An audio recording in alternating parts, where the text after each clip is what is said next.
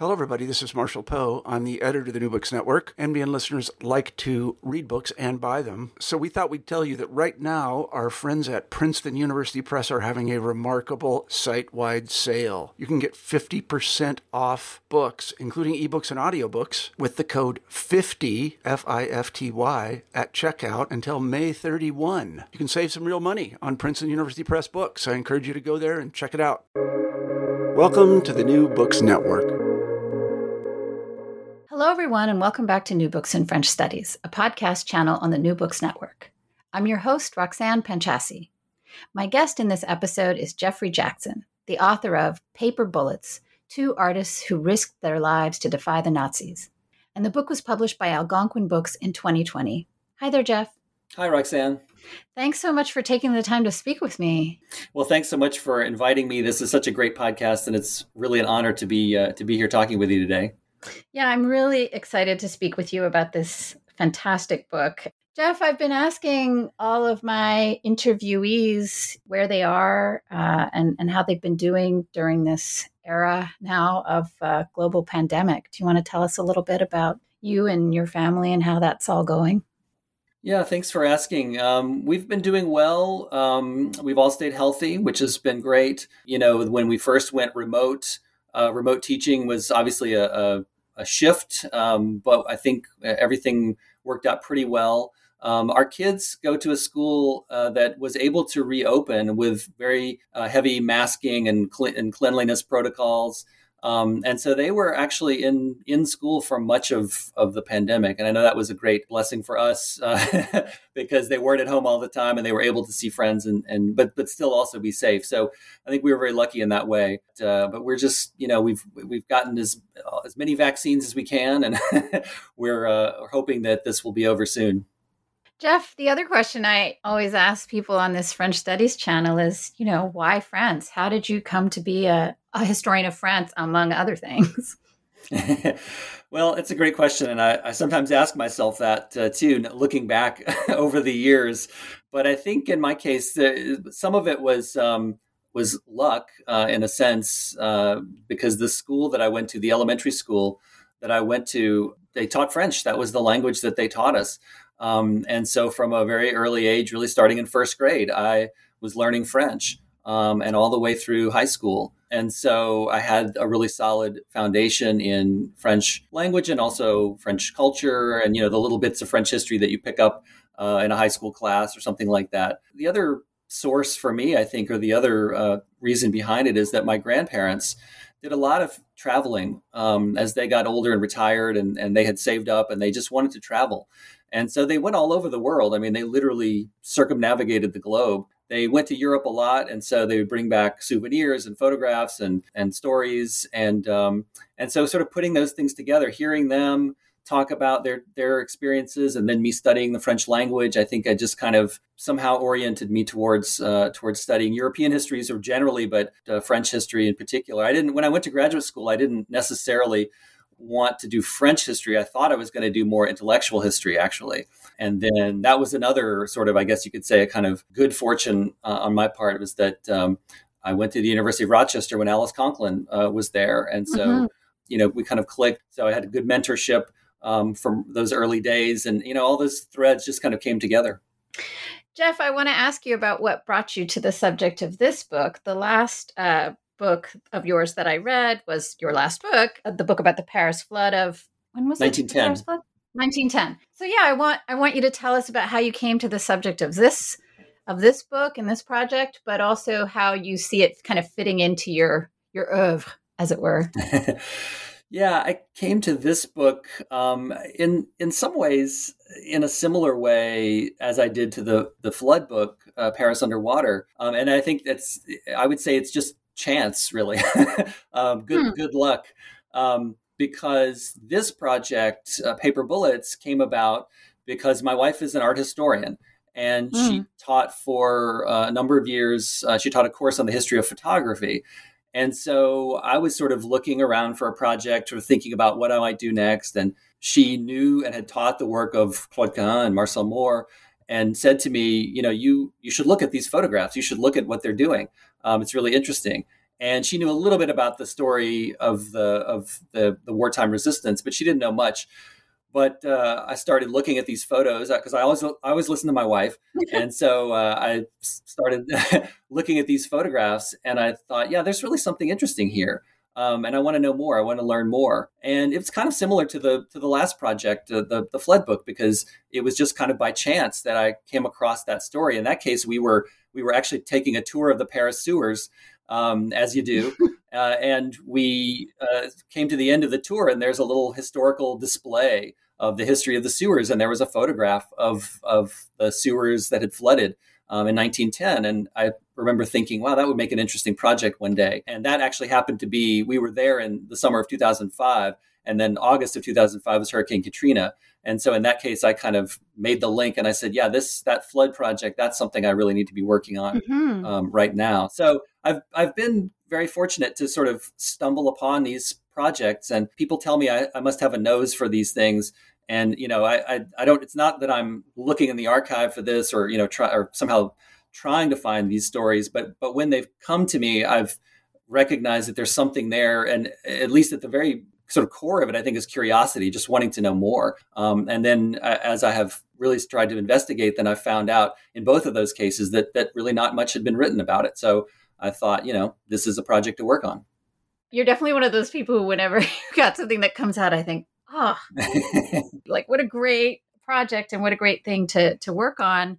And then to read about, you know, I think at first glance, one might say that Paper Bullets, this new book, is, you know, about a completely different set of things, different time, you know, different historical subjects and issues and thematics. But um, reading it, I definitely felt like I was reading a Jeffrey Jackson book. Did you Do you know what I mean when I say um, that? no, you'll have to tell me more.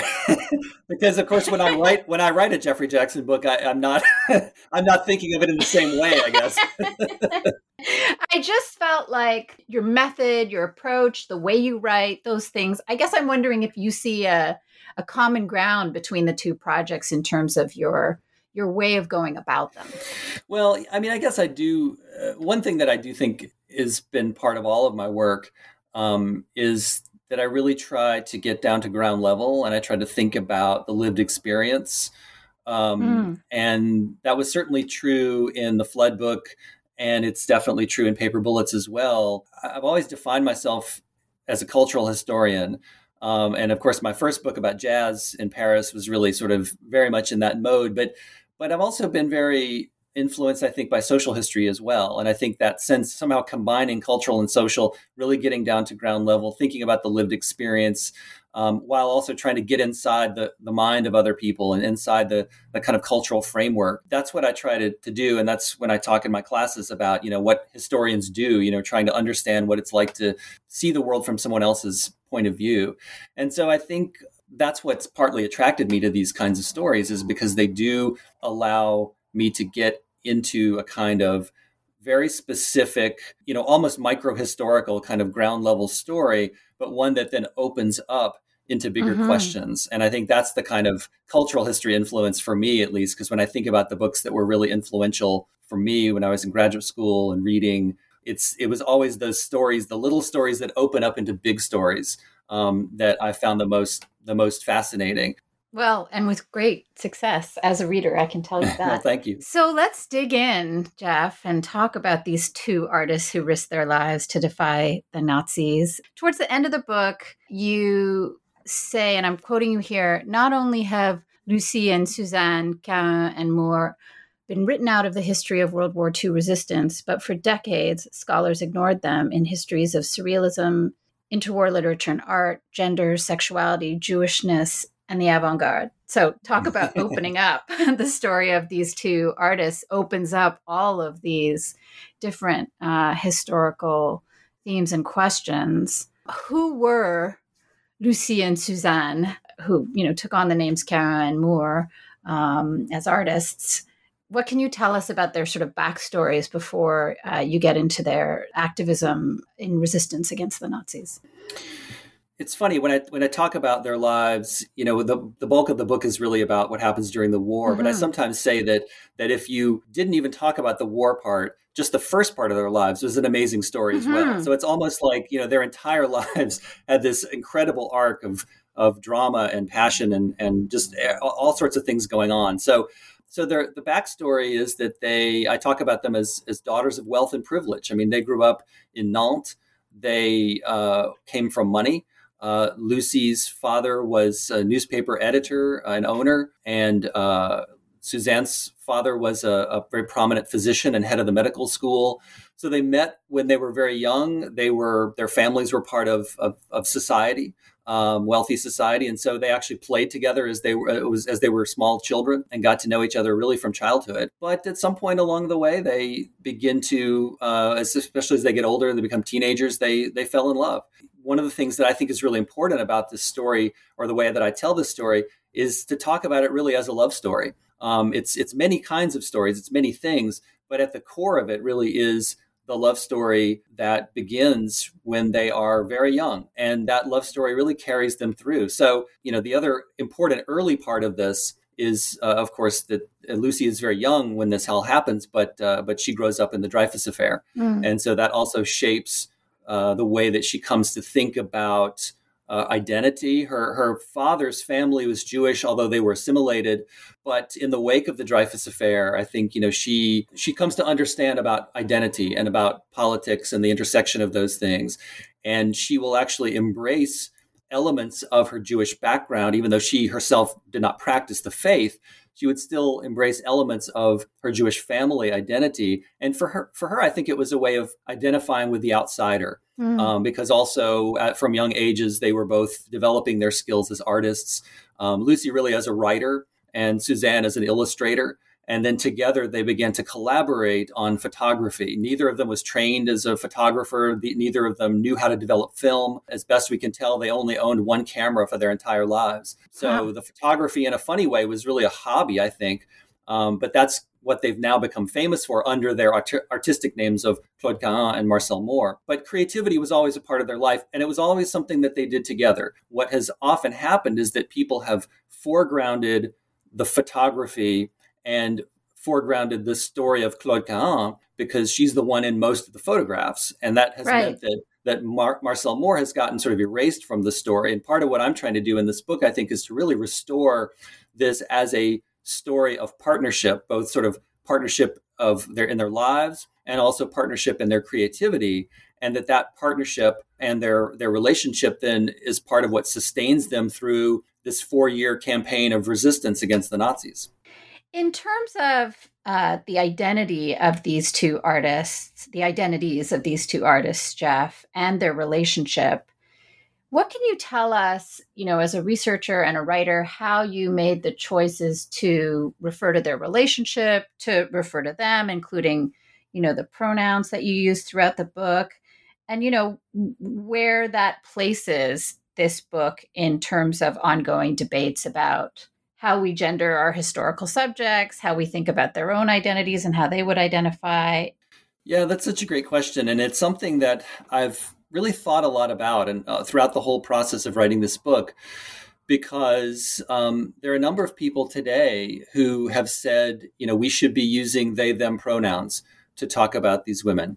There are a number of people who say, um, you know, that we should only be using the names Claude Cahun and Marcel Moore to talk about them. Um, you know, there are whole debates about you know not just about them, but obviously larger questions about how we how we talk about these issues in the past. And the decisions that I made were decisions that were largely based on the sources, first of all, because when I go back and I look at the sources, for example, they never called each other Claude, or Marcel. Those were very clearly their artistic names, that they were producing artwork under those names. But when they were writing about each other or writing to one another, they called each other Lucy and Suzanne. Mm. And so in the book, um, mostly I refer to them as Lucy and Suzanne because I'm mostly writing about the, their post Paris years when they leave and they move to Jersey. When I do write about them in their years in Paris, I've tried to make it clear that they still are seeing each other as Lucy and Suzanne, but but sometimes you know in the persona of Claude Cahun, sometimes in the persona of Marcel Moore. So the sources, I tried to let the sources be my guide um, mm. for one thing. So they always refer to themselves as women. They always use she/her pronouns. Um, they always refer to each other as Lucy and Suzanne. I also was very cognizant of the fact of trying not to go back and to place a modern day identity on someone living in the past that they might not themselves have claimed. Now, obviously, I don't know if they were living today in our time what they might have used different pronouns or they might have, you know, uh, identified in a different way. But thinking about the mental universe that they had access to, um, you know, in a in a language like French that's very gendered, um, at a time when some of these categories were actually in flux. They didn't use the word lesbian to, to talk about themselves. I never see, saw in any of the documents that I looked at, I never saw them identify in that way. And of course, the word lesbian didn't mean exactly the same thing, or it was one of several terms that was that was used at the time to describe the kind of relationship that, that they had. So I actually did use the word lesbian in the book to talk about them, mostly sort of for convenience sake, because even if they might not have used that word, that is a, a, concept that modern readers would understand. But at the same time, I was also very aware of the complexity around that choice and other choices about pronouns and about gender and naming and so forth. So it's something that I, I thought a lot about. You know, I, there there may be readers who disagree with my choices, and, and I respect that. And I certainly, you know, would never want to um, take away if if somebody who, for example, was a trans reader today who looked back at Claude Cahun and Marcel Moore and said, "I take inspiration from them. They're they're heroes for me." You know, I would never want to take that away from anybody, um, mm. or to sort of correct them and say, "Oh no, we must use historically correct pronouns." You know, um, people have to sort of think about their own relationship to the past. But as a historian, as a, as a scholar, as a writer, I was trying to be very cognizant of not only my own identity and who I am, um, and trying not to then impose on others, but also to really kind of be sensitive to the historical moment and to the historical context. So, um, you know, I, I, hope that I've done a good job, and and I've gotten some positive feedback from folks from the LGBTQ community who have who felt like that it was a sensitive um, approach. So that was um, that was gratifying. Mm-hmm. I just want to follow up a little bit uh, in terms of accessing their lives, their story, their fascinating story and complicated story. What are you working with in this book? What are the sources and materials that you had access to? You know, the range of those things? Well, as far as the sources go, there were really sort of three primary bodies of source material that I was drawing from. Uh, one was some posthumously published work. In the late 80s, early 90s, they were essentially kind of rediscovered by a French writer and philosopher named Francois Leperlier, who wrote a biography, and that biography was of Claude Cahun only, not Marcel Moore. And so that thus begins the kind of mm. writing out of Moore, of Moore from the story. Leperlier compiled a, a collection of Claude Cahun's writings and and then published them in the early 90s, I think it was. And so that was one, and that's a it's a very big fat book. Um, some people may be familiar with this, and it, it, contains some work that had been previously published, and then some work that had never been published before that only existed in manuscript form. So that was one uh, body of source material. But then there were two archival um, sources or sets of archival sources that I was using. One on the island of Jersey, which is where most of the action of my book takes place. That's where they move. They go after they leave mm-hmm. Paris in 1937 and, and died there and are buried there. And so uh, they had no heirs. And so uh, a lot of all of their material was sold basically after Suzanne died in the early 1970s. Um, it was sold at auction. And so some of it ended up in the archive on Jersey through a sort of roundabout way. And then another chunk of it ended up uh, at Yale uh, in the the Beinecke uh, Library, their special collections library, and so I spent some time there as well. And I think that's one of the reasons why why this story hasn't been told before. Is I think this, the material is kind of scattered. It's you had to uh, you know I had to do a lot of legwork mm. to hmm. to track this down. And I think yeah. people who've written about them in the past have have focused so much on the, the photographs, which are amazing and, and shocking and you know beautiful sure. and, and, weird and you know all sorts of things. Um, and that's that's been the yeah, all of that and more. That. and that's been the entree, I think, for for many scholars.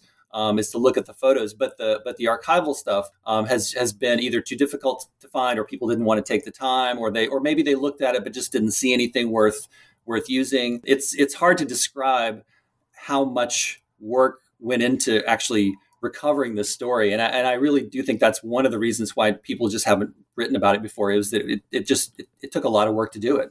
Well, I mean, thanks, Jeff, for doing all of that work because once you read the story, I mean, it's kind of insane to me that this story isn't out there more. right.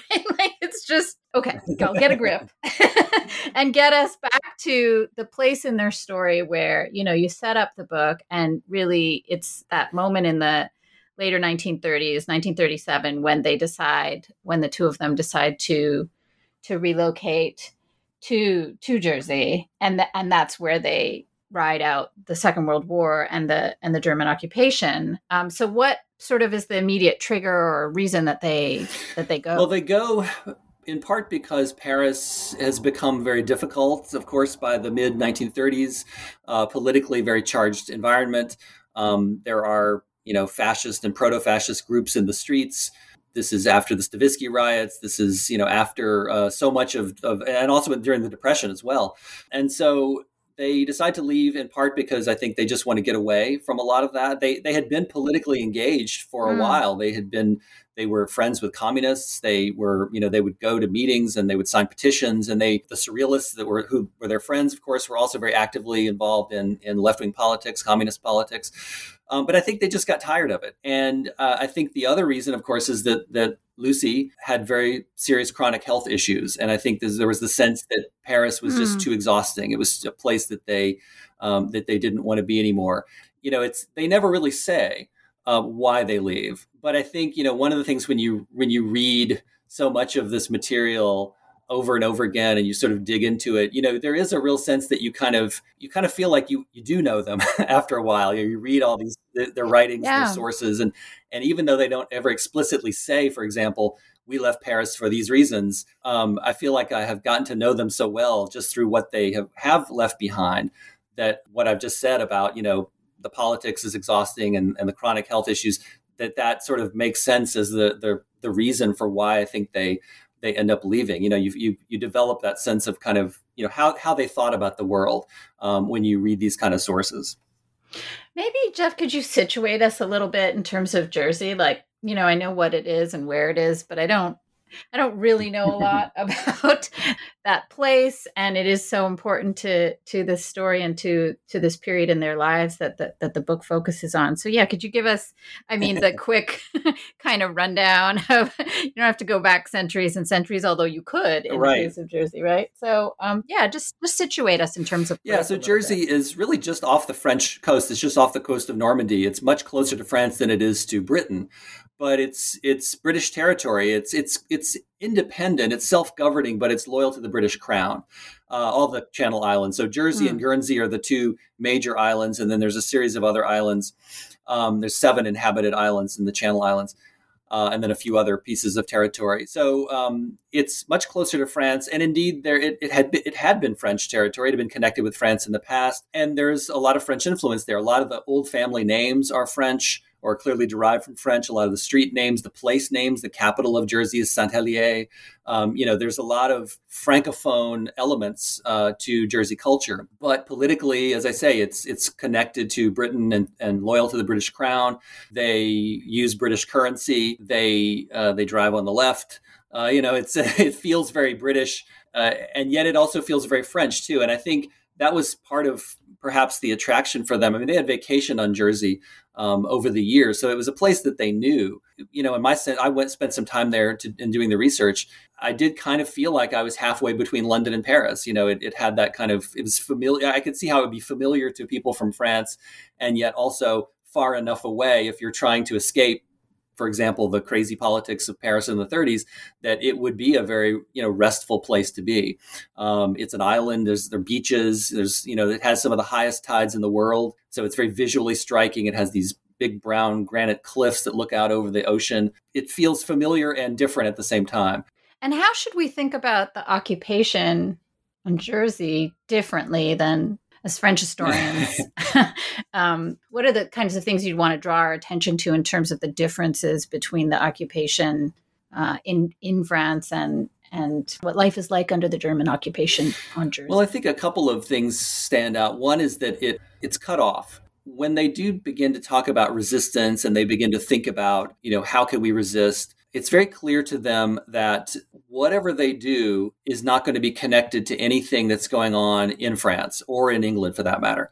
Um, that these islands are really are really mm. cut off because there's no way to contact other resistance groups, for example. There, uh, you know, on on the mainland, on the continent, mm. there's no there's no way to be part of the French resistance more generally um, they thought at one point about leaving uh, because initially, when uh, when the war begins and um, it's clear that Jersey is in in the target, um, that a lot of people do leave, and they thought about it, but in the end they decide to stay in part because they they don't think they can do anything anywhere else. But they also recognize that this means that it's going to cut them off. And so i think the fact that this is also a small space it's highly concentrated uh, it means that that the occupation looks very different in that uh, in that sense. And also i think the fact that the islands the, the channel islands were strategically very important they were part of what the germans called the atlantic wall and the atlantic wall was a series of hmm. fortifications and defenses that began in in Scandinavia and then came through the Channel Islands and then went down the French coast. But the Channel Islands were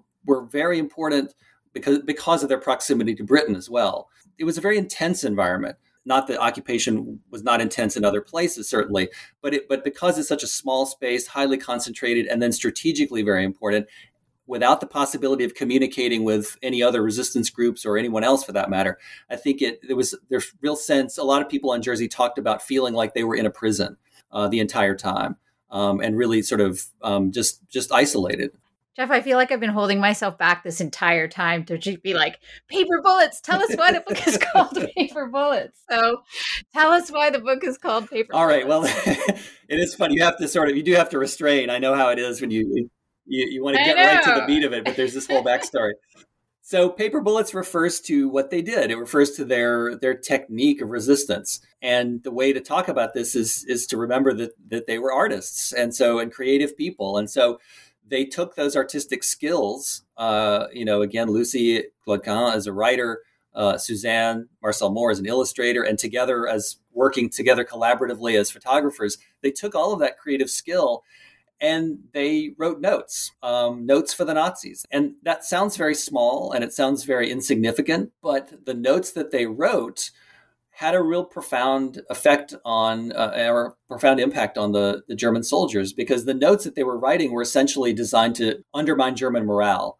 They were intended to uh, demoralize the troops in the hopes that the troops might desert or mutiny or just leave or go home. They the notes took the form sometimes of dialogues, sometimes of poetry, sometimes of song lyrics, sometimes of jokes. Hitler was a frequent butt of the jokes that they would write, uh, and as well as other senior German leaders. And they would leave these notes all around the island. They would put them on a cafe table or slip them into a magazine at the at the newsstand. Or in some cases, they would actually sidle up alongside of a German soldier and slip it into his coat pocket. Uh, or they would open up the, the door of a German staff car and slip a note into the into the car so that German soldiers would find these notes and begin hopefully they they thought would begin to wonder you know first of all who who left this note? Uh, they, all the notes were written in German I should say uh, because uh, Suzanne was fluent in German. And so if a German soldier would mm. read the note he would first of all think well okay was this written by another German soldier? Is there a conspiracy or are there other you know, are there other soldiers who are have doubts about what we're doing here? But then, of course, the hope was he would read the note and then kind of take the message to heart and maybe think, yeah, why are we here? Why are we on this island? Why are we occupying this territory? And this went on for four years in secret, uh, and they they sort of escalated as they went along. But that's the core. That's what the paper bullets really refers to. Are these are these notes? Um, that they wrote, and um, we never we'll never know how many notes that they actually wrote. They were not really keeping count, Mm. Um, eventually, when they were put on trial, there were about 300 notes uh, in the courtroom, but they basically said that was just a fraction of what we really did. So people who are familiar with their photography um, in the 1920s, you know, there there's well, se- several dozen um, photographs that are sort of famous of theirs. But I would say that the work, the creative work that they did on Jersey was far, far more than any of the work um, that they produced in Paris, because we're talking about you know, certainly in the hundreds of notes, po- possibly in the thousands of notes um, that they were cranking out on a regular basis for four years. It's such a compelling story. I think it's so exciting to read about and to learn about and to, you know, help us to think about the political and other kind of power of of art, right? And and the kind of intervention it can make. The paper bullets make me think of you know the propagandistic leaflets that different sides uh, hurl at front lines and populations during wartime. So it's got that little sort of piece of that there like it's their version of this but done so so surreptitiously and so on the slide because of the dangers of doing that. You know there's like a mm-hmm. materiality mm-hmm. to it that i find completely fascinating. You know you said how, how many did you say? 300, 300 at the trial at the, yeah. at the trial and what became of all of those, Jeff? That's a great question. Um, the... I'm sure that Bob that keeps you up at night, yeah, doesn't it? well, it's you know the the the notes that survive are really reproductions. I mean, basically, what happened is that after the war, Suzanne mm. went back and recreated many of those notes, and previous scholars really have talked about them and written about them as though they were authentic. But I think it's pretty clear from the archival stuff, if you look at it carefully, that these are actually post-war reconstructions. So it's hard to say, you know, exactly what became of the original notes. They were probably destroyed. Um, at the end of the war, the Germans were burning documents uh, in their headquarters um, and in the court martial, probably because they didn't want the Allies to to find them. So it's it's impossible to say what exactly became of those notes. But but there the the few that survive that are these kind of reproductions. Um, I would say there's probably about mm, two dozen or so, maybe uh, that that we have some kind of access to in that in that way. Just to come back to this material question, you know, I, I also thought, and it comes up in a couple of different ways when you're talking about people's diaries and other types of things. The you know shortage of like paper, like that paper was at stake right. during the war, and that they didn't have post-its, duh. Um, like they used cigarette paper, and what were the other kinds of things that they used to to leave these notes? They would find, yeah, any paper that they could find, trash. They tore up an old ledger that had belonged to Suzanne's father that they had brought with them to Jersey. Uh, cigarette papers, as you say. They they would even paint in nail polish on coins um, and drop the coins into the donation box at the church. So they would paint "Down with War" on the in nail polish. So not only on paper, sometimes there was you're talking about materiality even more uh, like coins, or they would make these wooden crosses that they would put on uh, that said, um, "For him, the war is over."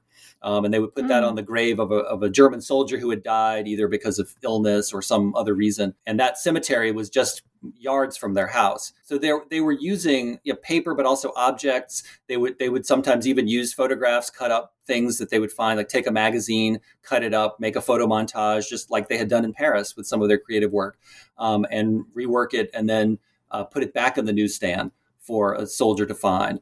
So they were definitely invested in sort of using as many different kinds of objects and, and materials that they could to get some kind of message to the Germans. And I think the messages were also they would vary. Some of them were, you know, designed to look like manifestos. Some of them were designed to be more like, you know, like I said, jokes. Some of them were more kind of uh, uh, more like poetic and, and sort of lyrical. So there was not even one type of message uh, or one type of object or one type of note. Um, they were really sort of casting a broad net. And I think the idea there was to say, you know, something if if this message doesn't get them maybe this other message will. You know if this message isn't isn't connecting with a soldier then maybe this different type of message will connect with them. Mm-hmm. um, because you know everyone's different and everyone will respond to a different message. So they were very smart about this. I talk about this very openly in the book as a psyops campaign psychological operations. Um, because mm-hmm. it's very clear that they to me at least it's very clear that they were trying to think about this from a psychological standpoint the way that you refer to the, to the campaign is so fascinating to me, especially because of the way their whole story, where they are, who they are, what they engage in in terms of these these notes and these paper bullets really complicates, you know, something that when I'm teaching this period of of history, when I'm thinking about it myself, but especially when I'm teaching it, you know, this question of like, what is resistance? How do we define it? What's the hierarchy of like more important forms of resistance, lesser forms of resistance, all of that. So I guess I wonder, you know, for you, Jeff, how did their story, how did this history, you know, shift your own understanding of how we understand resistance during the period of the Second World War or you know ever uh, and and what do you see as the kind of contribution of this history of these two artists to yeah to that huge set of debates and you know scholarship around the question of resistance yeah that's such a great question and i i i can't claim that i have some you know big insight into that larger mm. scholarship you know because i think there's been so much great work that's been done to try to sort of conceptualize and theorize resistance and to talk about mm-hmm. it in so mm-hmm. many different ways and i certainly drew on some of that literature but but to me you know again thinking about this kind of at ground level and, and kind of from the lived experience side of things it, seems to me like this is a story that helps us to really remember that resistance can look different in different times in different places in different contexts that it doesn't always have to be violent it doesn't always have to be big in scale. It doesn't always, you know, have to be physical. You know, it can be in this kind of small way uh, that is designed to, you know, work in an interior in the interior life you know of of the power structure and one of the questions this actually kind of reminds me one of the questions that i've thought a lot about is you know whether they really believed that they could actually drive the germans out of jersey uh, because obviously they, mm. they didn't do that. And I don't even necessarily think that they believed that they could actually drive the Germans away. I mean, I, I think that I don't think they were naive in that way at all.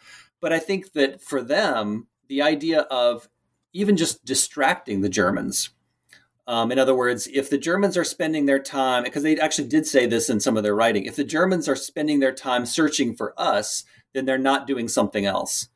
Um, so you know even just to to to create a form of resistance that draws attention away from other people um, is you know is a, a, powerful kind of idea.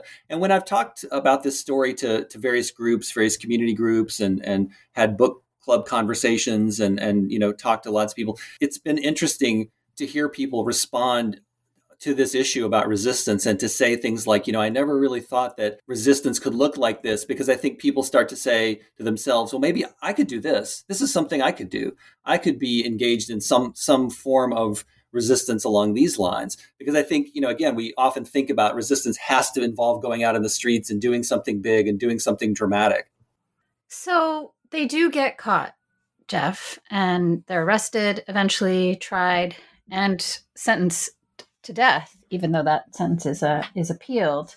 I almost feel like I wanted us to stay for four hours on the story of the notes and all that they accomplish uh, during this period of time. But there is, well, there are a few different endings to this story and to the to the history that you've written. Um, but that ending, can you tell us a little bit about how that, after all, the, I mean, because it's amazing that it lasts so long and that they get away with it for so long, and then they are caught and then they are arrested and and tried. What are the kind of without giving away too much, what are the the really significant things that readers and potential readers should know about about that phase of this of this history?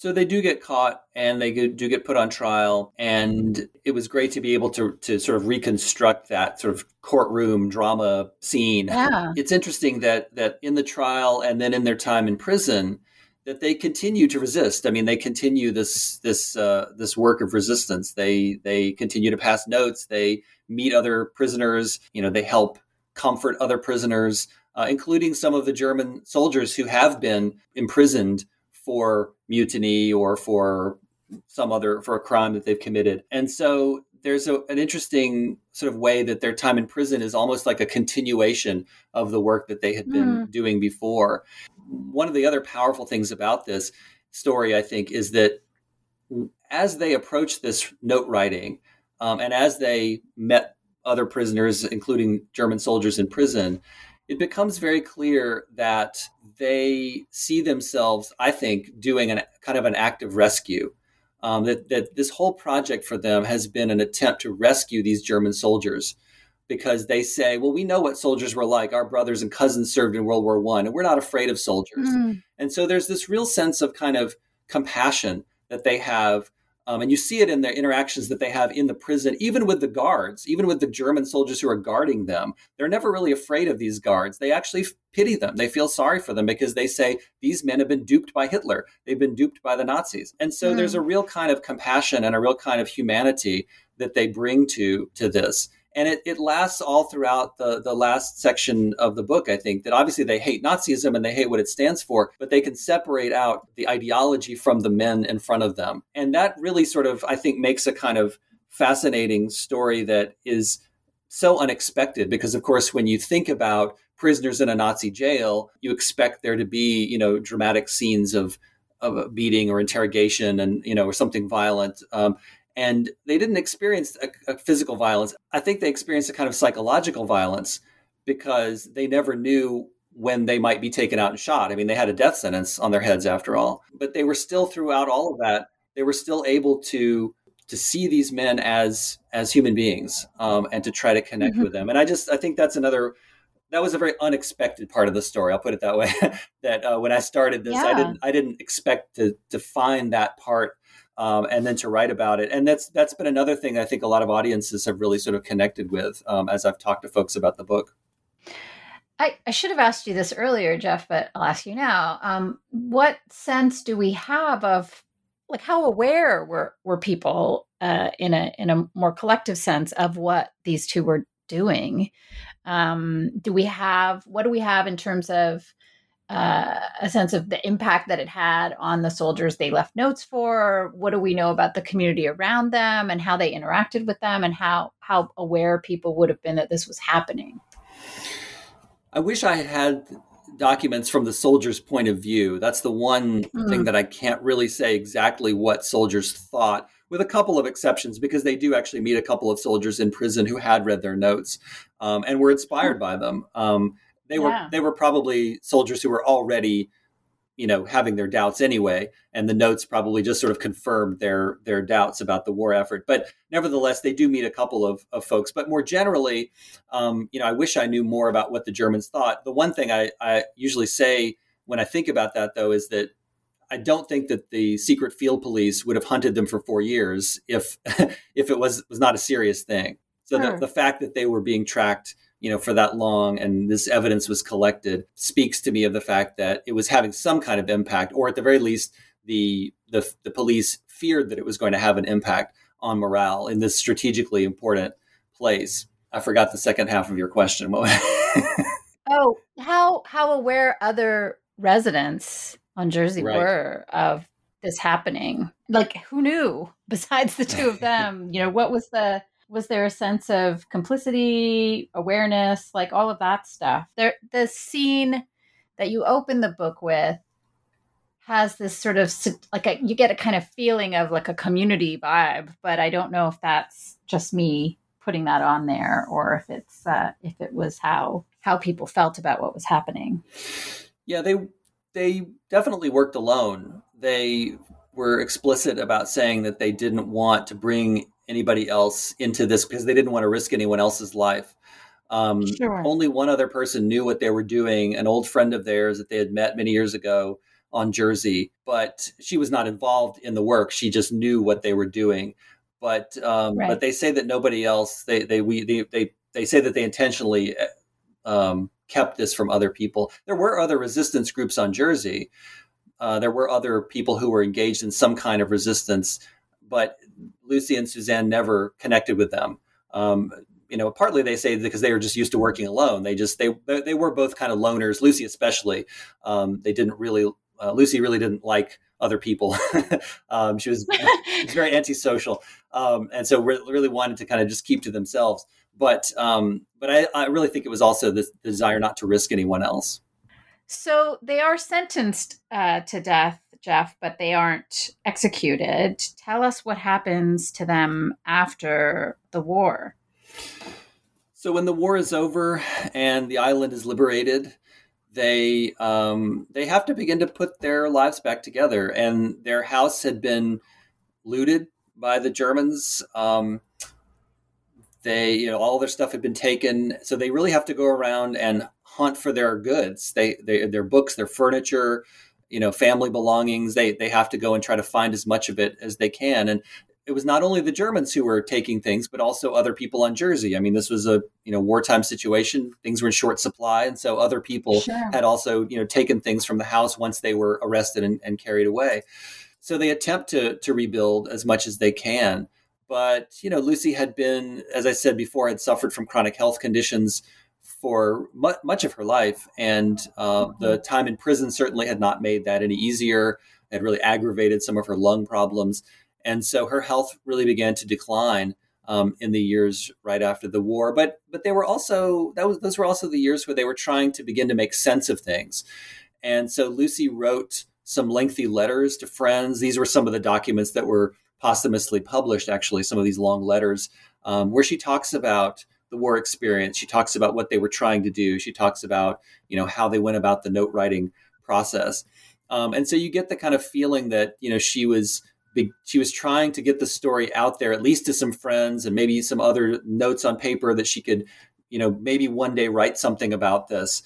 Um, and that there's a there's a, a sense. I always feel like there's a sense of urgency in those documents um, that survive because it was like she had to get the story down before it was all gone, before it was too late. Um, and so that's part of what makes those documents very difficult to work with because they're they're they're very stream of consciousness. They're not in a nice sort of easy logical flow. um, it's very complicated to read some of those post-war letters and post-war jottings that she does because there she it, it really does feel like she's just got to write this down it's whether that's her way of dealing with it or whether that's her way of just you know getting the story down before it's lost um, but uh, but it, it's not long before Lucy's health continues to decline and and eventually she uh, she dies in uh, 1954 and is buried uh, on the island Suzanne buries her um, and then Suzanne lives for another 20 years um, she continues to do some of their creative work. She continues to take photographs, actually. Um, and then um, she ends up killing herself in the early 1970s. And it's interesting that she commits suicide because that was the the thing that they were always planning to do if they got caught by the Nazis. They always carried a little bottle in their pocket, um, and in that bottle was an overdose of a sleeping pill. Uh, and they were always ready to commit suicide if they had been caught by the Nazis. And they actually try in prison. They try to, com- to commit suicide uh, more than once, actually.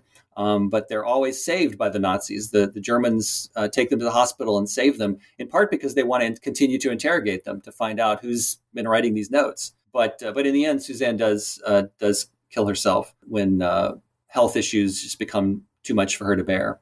Mm. Sorry, I kind of got depressing there by talking about that. it is a tragic ending, but it's just part of the like it's just the last stage of well, it's not the last stage, but it's just another piece of you know what is an incredibly compelling story overall. I I want to ask you, Jeff, about writing this book because you know, as you said, the archival work and like hunting down all of this material that that it comes together as such a such an intriguing, romantic, exciting kind of edge of the seat a couple of times sort of story and i mean i don't i'm, I'm just going to admit to you that i don't remember the flood book what was it like to write this book? And i mean i'm sure it was hard but what was it like to be able to write a story like that that has all of those elements? I mean it almost seems like it's a it's it's too good to be true in some moments you know? And i just i just wonder as a writer what the experience of pulling this book together was like for you. Yeah i mean it's it's one of those things where after it's done you know now that it's out and i can see it and and go back and, and look at it you know i think to myself did i do that? Like, was that really me who somehow pulled that off? It almost seems like a miracle uh, in a way because in the in the middle of doing it and this is true with writing in general you know in the in the middle of doing it it's such a it's such a pain you know it's so hard because you you realize you know all the all of the drama that goes into the the act of writing.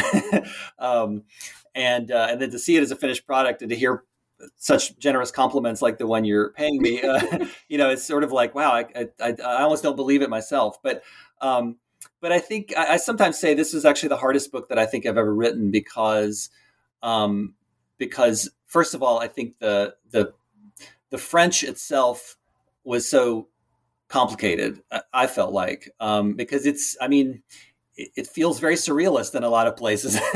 um, and so sorting through something that's kind of stream of consciousness and surrealist and using a lot of references that are clearly very personal references that are not, it's not clear exactly what Lucy, for example, is talking about. You know, it's, it, it was challenging to kind of just to get inside of her head, first of all. And then, as I kind of alluded to earlier, the, the state of the sources that it's not in a very easily accessible and or easily it's not easy to follow the logic of this of the sources. So it really it really was a lot of I, I almost want to say creativity because even though clearly this is all nonfiction and this is all sourced directly from archival material it did require a certain amount of creativity on my part to figure out you know what order to put things in right? How to how to piece the story together. Um, and that's true always of course with with any work that you write but it's especially challenging when you are trying to write it in a narrative style.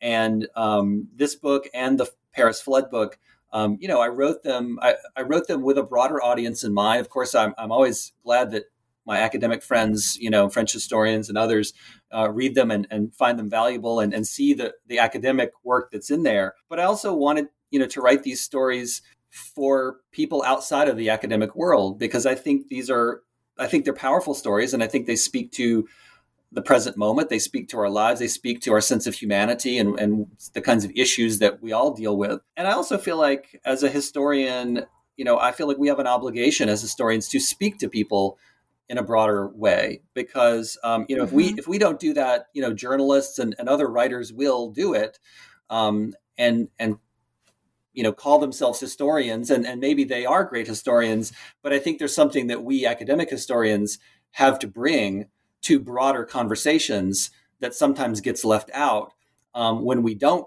try to cross over into you know writing for for bigger audiences so so that adds another level of complexity then to try to tell a story like this because you have to try to tell it in a way that I, hate to use this phrase, but quote unquote ordinary people, non-academics, mm-hmm. you know, will will read it and and keep reading it and find it interesting. Um, and that's a real it's a real challenge to do. And it is it's I was very lucky to have a great editor um, to work with on this book, you know, and also friends to read it and to give feedback and and you know just like you would with an academic book, but but also to to have people who are also trying to do this work of you know crossing over into writing uh, for broader audiences. So I so I was lucky to have some folks within the academic world who are doing that work too, and to get their feedback on things as well. So it's um, it's challenging in you know in lots of ways that that sometimes I think I that, that I didn't even expect. Well, you know, given the book that you've written and given how long it's taken me to actually get through my stack of books so that I could I could speak to you about this book, I know that you have had just a tremendous response to the book from all sorts of corners. Uh, can, do you want to tell us a little bit about who you've gotten to speak with and you know what what that experience has been like having a book that you're able to share with so many different types of readers? Yeah, I've spoken. I can't even keep track at this point, but I've spoken to, um, you know, I've done sort of most of this, I should say, has been on on uh, has been virtual because of the pandemic. Sure. So uh, I really haven't done any live events. I don't think it's all been um, over Zoom or some other platform.